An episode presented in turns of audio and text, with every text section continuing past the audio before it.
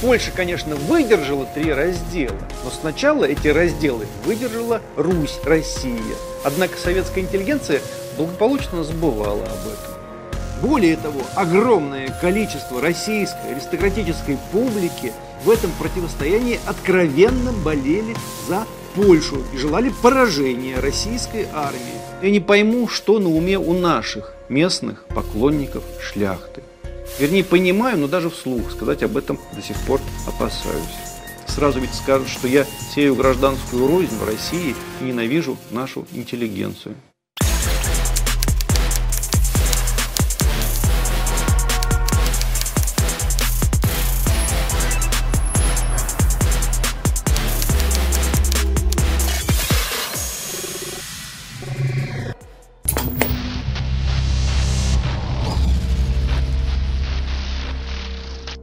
Российская всех времен свободолюбивая публика всегда страдала чрезмерной симпатией к какому-нибудь ближайшему соседу, который, на взгляд наших либералов-демократов, являл собой истинно европейский образец, не в пример нам, сиволапым.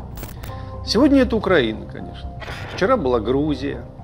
В советские времена в среде скрытых и явных диссидентов царила невиданная полонофилия, любовь к Польше. Поэт Борис Слуцкий писал Покуда над стихами плачут, то возносят, то поносят, покуда их как деньги прячут, покуда их как хлеба просят, до той поры не оскудило, не отзвенело наше дело, оно как польско не сгинело, хоть выдержало три раздела. Ох уж эти три раздела Польши, о которых столько сказано. В 1340 году огромная часть Древней Руси вошла в состав польско-литовского государства. И многие последующие события, в том числе воссоединение Украины с Россией и разделы, имели в основании чаще всего, не всегда, но чаще всего, возврат территории, на котором большинство населения составляли русские, малоросы и белорусы. Польша, конечно, выдержала три раздела, но сначала эти разделы выдержала Русь, Россия. Однако советская интеллигенция благополучно забывала об этом. Поэт Владимир Львович Британежский писал, цитирую, «В начале Польша была для нас окном в свободу, позже она стала для нас окном в Европу. Мы, писал он о своих друзьях-поэтах, боготворили Польшу как страну свободы, обожали фильмы Вайли. Вспоминая про Самойлова и Слуцкого, Британический пишет, именно эти два поэта, авторы двух самых ярких и значительных поэтических текстов о Польше в нашей поэзии второй половины века. Мы повернули наши головы к Польше, которая стала для нас недостижимым идеалом свободы недостижимым идеалом. Вот ведь. Давид Самойлов писал в дневнике «Любовь к Польше – неизбежность для русского интеллигента». Что, казалось бы, в том плохого? Да ничего, русские люди всегда были открыты, русская душа по Достоевскому всемирна. Нет, конечно, в этом ничего плохого. Но определенные подводные камни все-таки имеются. Любовь к Польше, конечно же, была своеобразной формой фронды – Недаром большинство поклонников Польши затем заняли самые радикальные позиции во времена перестройки, из тех, что дожили до времен перестройки. Сегодня, повторимся, формой фронта является, конечно же, любовь к нынешней Украине. Но началось все это не сегодня, а куда раньше.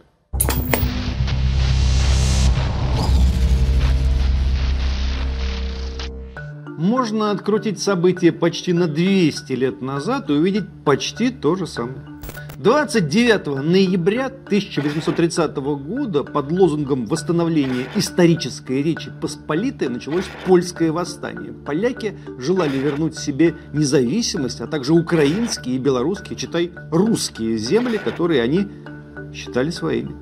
На тот момент Польша, находившаяся в унии с Россией, имела собственный сейм и национальные войска – Патриотическое польское движение, приведшее к восстанию, развилось на основе масонских лож, в которых стояли очень многие польские офицеры. К зиме 1831 года польское восстание превратилось в полноценную войну. Под знамена поляки поставили 55 тысяч человек, а направленный их усмирять барон Григорий Владимирович Розен получил только 45-тысячное русское войско. Часть польских войск вторглась в Литву. Там, а также на Волыне и в Подоле началась инициированная польскими военными партизанская война.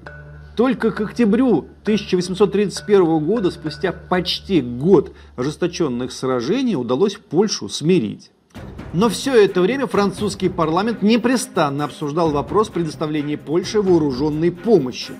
Надо оценить французскую, прямо говоря, наглость, ведь всего чуть более полутора десятилетий прошло с тех пор, как Наполеон был низложен русскими и союзниками. Францию тогда оставили в границах 1792 года, зато Англия получила Мальту и Ионические острова, колонии Цейлон и Гвиану, принадлежащие Голландии, освобожденные, между прочим, русскими. К Пруссии отошли Рейнская провинция и Померания. Австрия прибрала себе часть Польши, Тарнопольский округ, Ломбардию и Венецию. И теперь с подачи Франции европейские фарисеи, либо воевавшие вместе с Наполеоном и принесшие гибель миллионам людей, либо наряду с Россией воспользовавшиеся плодами общей, но в первую очередь нашей победы, имели наглость обвинять нас в насилии над польскими шляхтичами, так ревностно совсем недавно служившими Наполеону.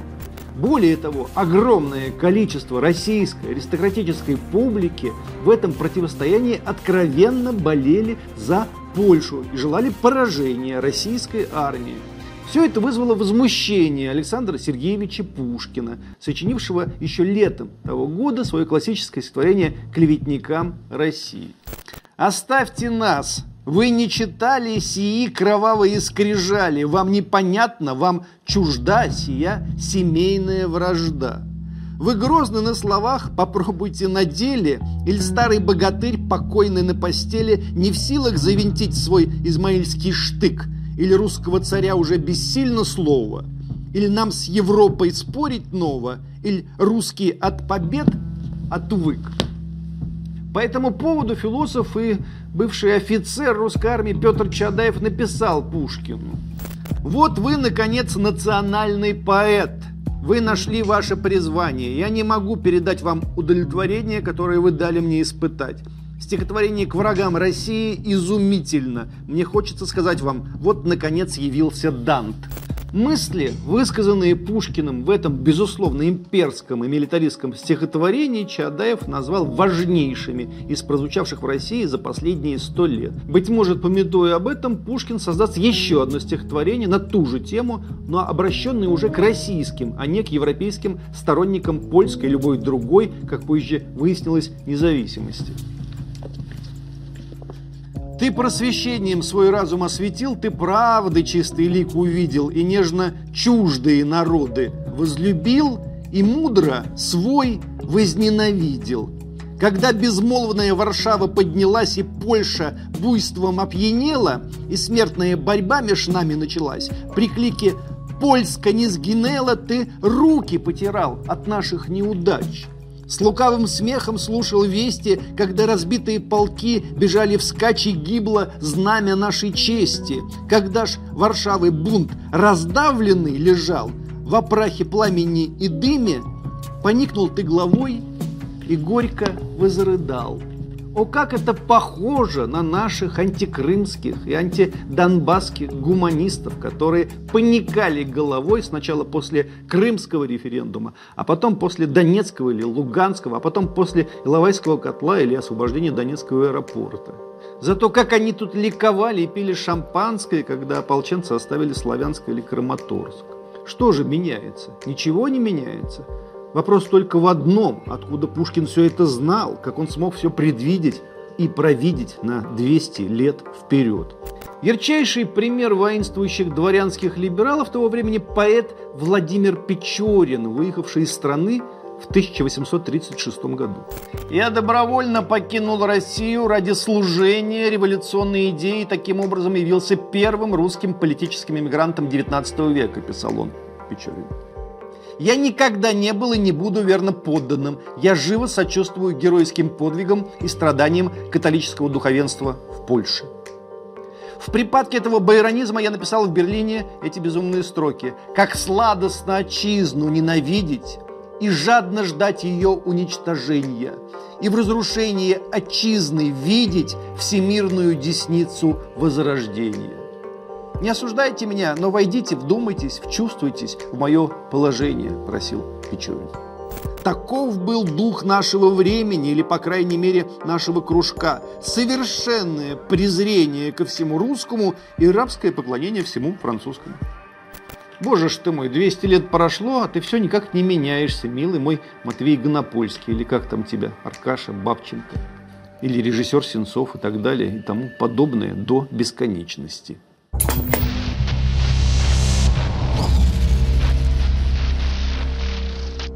Юбилей ноябрьского восстания 1830 года поляки будут праздновать в следующем году, зато в этом у них был другой юбилей. В этом октябре Польша отмечала 75 лет с того дня, как в октябре 1944 года закончилось Варшавское восстание. Тогда в плен сдалось около 17 тысяч повстанцев армии Краевой во главе с командующим генералом Тадеушем Комаровским. Вот такой праздник, короче поражении восстания поляки не устают обвинять, естественно, Советский Союз и лично усатого тирана Сталина. Он якобы остановил Красную Армию на Висле и позволил гитлеровцам разгромить повстанцев. Потому что повстанцы боролись за демократическую Польшу, а усатый тиран ненавидел, как все знают, свободу. А что было на самом деле, давайте сейчас вспомним. После оккупации Польши немцами поляки в лондонской эмиграции создали 400-тысячную подпольную армию Краевой.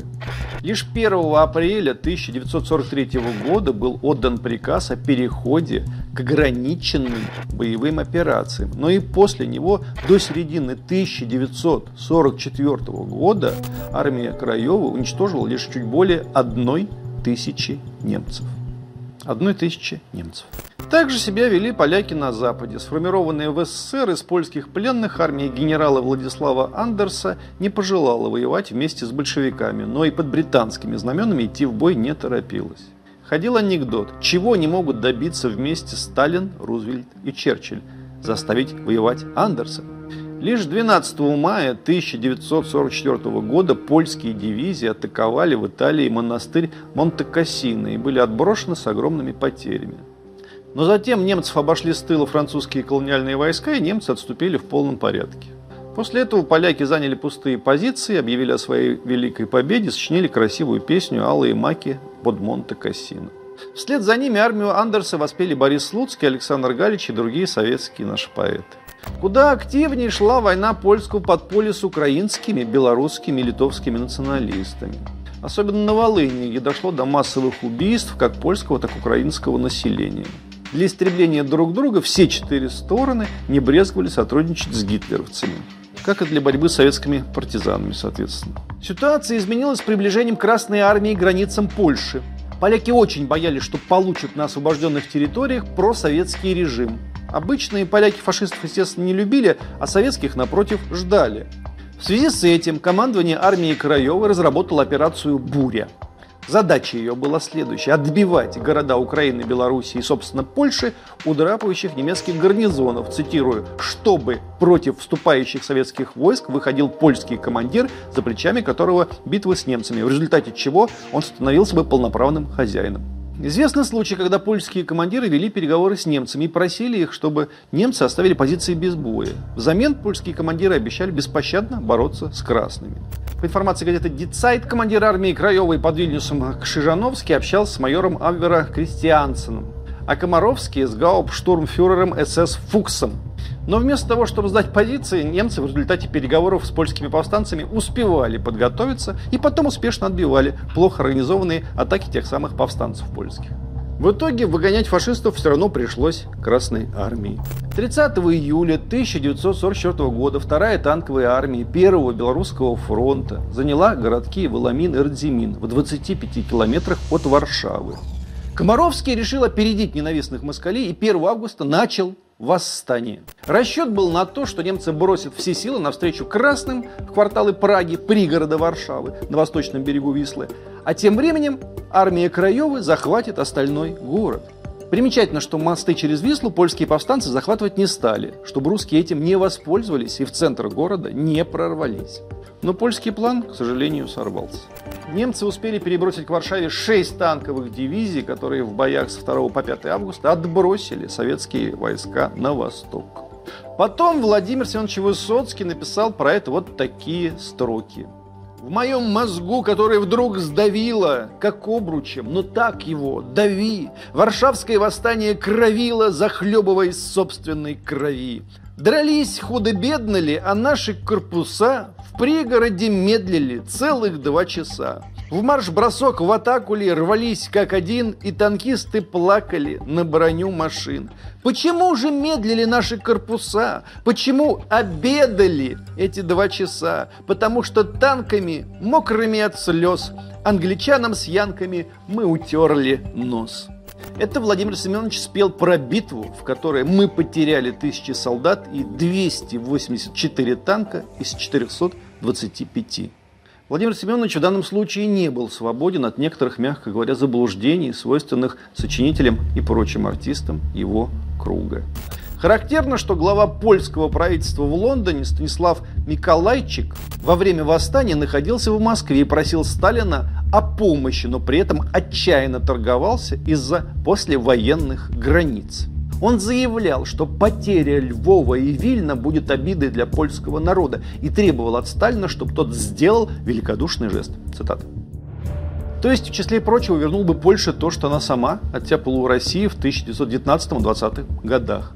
Тем временем советская авиация сбросила повстанцам 2667 винтовок и автоматов, 156 минометов, 505 противотанковых ружей, боеприпасы ко всему этому, 36 698 ручных гранат и 132 тонны продовольствия и медикаментов. Одновременно советская авиация бомбила немецкие позиции, а советская артиллерия обстреливала их из 600 с лишним орудий.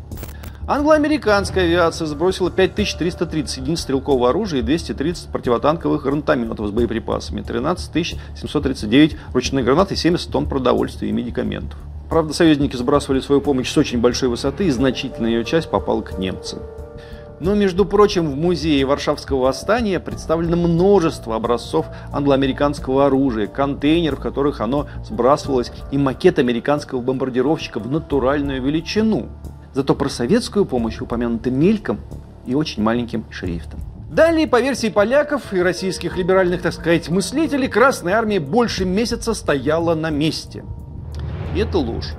Сменившие вторую танковую армию, 47-я армия и первая армия просоветского правительства Польши в Люблине, в нее было откомандировано свыше 10 тысяч наших солдат и офицеров, безостановочно наступали – Несмотря на ожесточенное сопротивление немцев, особенно дивизии СС «Мертвая голова», они 30 августа вторично взяли Радзимин, 5 сентября Валамин, а 15 сентября части 1 польской армии при поддержке авиации артиллерии Красной армии форсировали Вислу.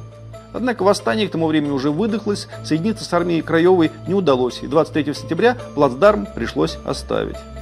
Подкрепить войска было нечем. В августе-сентябре войска Первого Белорусского и Первого Украинского фронтов вели тяжелейшие бои за удержание других плацдармов на Висле. Они потеряли 100 тысяч только убитыми, но плацдармы удерживали. В январе 1945 года с этих плацдармов и началось наступление, освободившее Польшу и завершившееся в Берлине.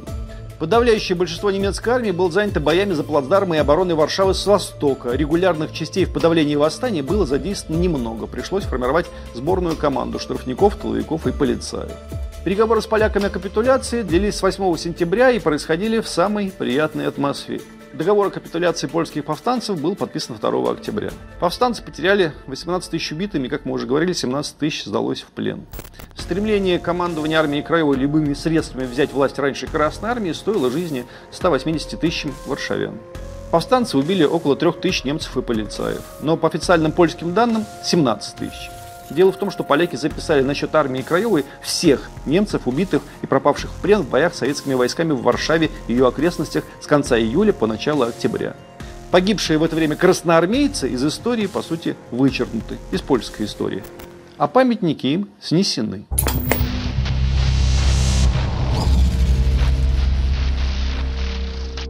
Министр иностранных дел Польши Владимеш Цимушевич на 60-летнем юбилее Варшавского восстания сказал, так же, как президент Германии Роман Херцог 10 лет назад и канцлер Германии в эти дни, глава российского государства должен был бы набраться смелости и извиниться перед поляками за то, что здесь произошло 60 лет назад. Слышите, нет? Извиниться перед поляками, ни больше, ни меньше. А министр обороны Польши Антоний Мачеревич в 2016 году то ли оговорился, то ли проговорился о целях выступления армии Краевой. Нужно отдавать себе отчет в том, что было Варшавское восстание. Это была крупнейшая битва, которая предрешила судьбы Европы. Потому что только благодаря этому фронт был удержан, только благодаря этому многие страны могли сохранить независимость. Только благодаря этому советская армия не пошла дальше на Запад. А так могло быть. Нужно отдавать себе в этом отчет. Советская армия могла пойти гораздо дальше на Запад, чем пошла, если бы не жертва Варшавского восстания. Я даже не понимаю, что он такое говорит. Может, вы понимаете? Это что-то сродни бесконечным поливам бывшего президента Украины Петра Порошенко о том, что Украина защищает Европу от российского медведя. Но в словах Порошенко хоть какая-то, пусть и подлая логика просматривалась. А это-то что имел в виду? Может быть, ответы есть в стихах участника восстания и польского поэта Юзефа Щепанского? Обращаясь к Красной Армии, он в свое время написал стихотворение «Красная зараза». Мы ждем тебя, красная зараза, чтобы спасла нас от черной смерти, чтоб четвертованный край наш встретил освобождение твое как проказу. Мы ждем тебя, сброд великой державы, в скотство введенной властей батагами. Ждем, что потопчешь ты нас сапогами, зальешь пропагандой своей лукавой. Мы ждем тебя, лиходей вековечный, собратьев наших убийца кровавый. Не жаждем мести, расплаты, расправы, а с хлебом и солью выйдем навстречу, чтобы ты знал, ненавистный спаситель, какой тебе смерти в награду желаем, как в кулаке свою ярость сжимаем, прося твоей помощи, хитрый каратель. Мы ждем тебя, но войска твои все не спешат, ты нас боишься, мы знаем о том безусловно. Хочешь, чтоб пали мы здесь, как один поголовно, ждешь под Варшавой, когда нас тут всех порешат. Больше не просим тебе самому выбирать, если поможешь многих от смерти избавишь, ждать будешь, всех на погибель оставишь. Смерть не страшна нам, умеем уже умирать, но знай, победитель, из нашего общего гроба новая сильная Польша родится когда-то, та, по которой ходить не придется солдатам и повелителям дикого красного сброда. Молодец, Юзеф Щепанский всю правду написал про весь этот сброд. В смысле, наш сброд. Поляков, конечно, можно понять.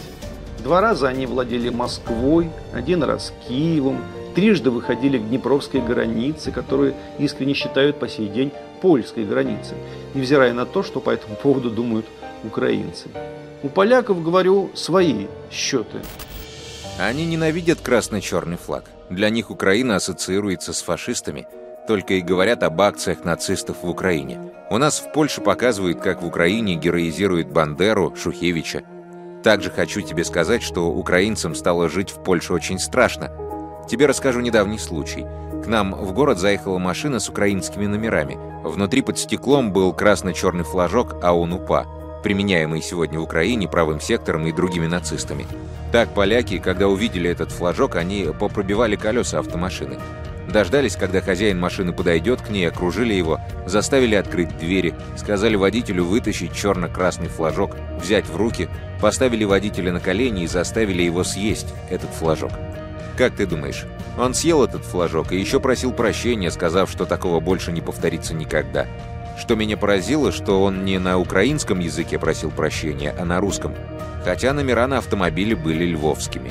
Но я не пойму, что на уме у наших местных поклонников шляхты. Вернее, понимаю, но даже вслух сказать об этом до сих пор опасаюсь. Сразу ведь скажут, что я сею гражданскую рознь в России и ненавижу нашу интеллигенцию. Мне будет как-то не по себе выслушивать эти обвинения. Опасаюсь, в общем. А Пушкин вот не опасался. Проблема только в том, что на следующих Пушкину у нас все меньше, и их голоса все слабее. Зато наследников поэта Печорина, написавшего «Как сладостно отчизну ненавидеть и жадно ждать ее уничтожения, и в разрушении отчизны видеть всемирную десницу возрождения», вот его наследников хоть пруд пруди. Толпами бродят. Это прогресс, ребята. Такой вот у нас прогресс. Извините.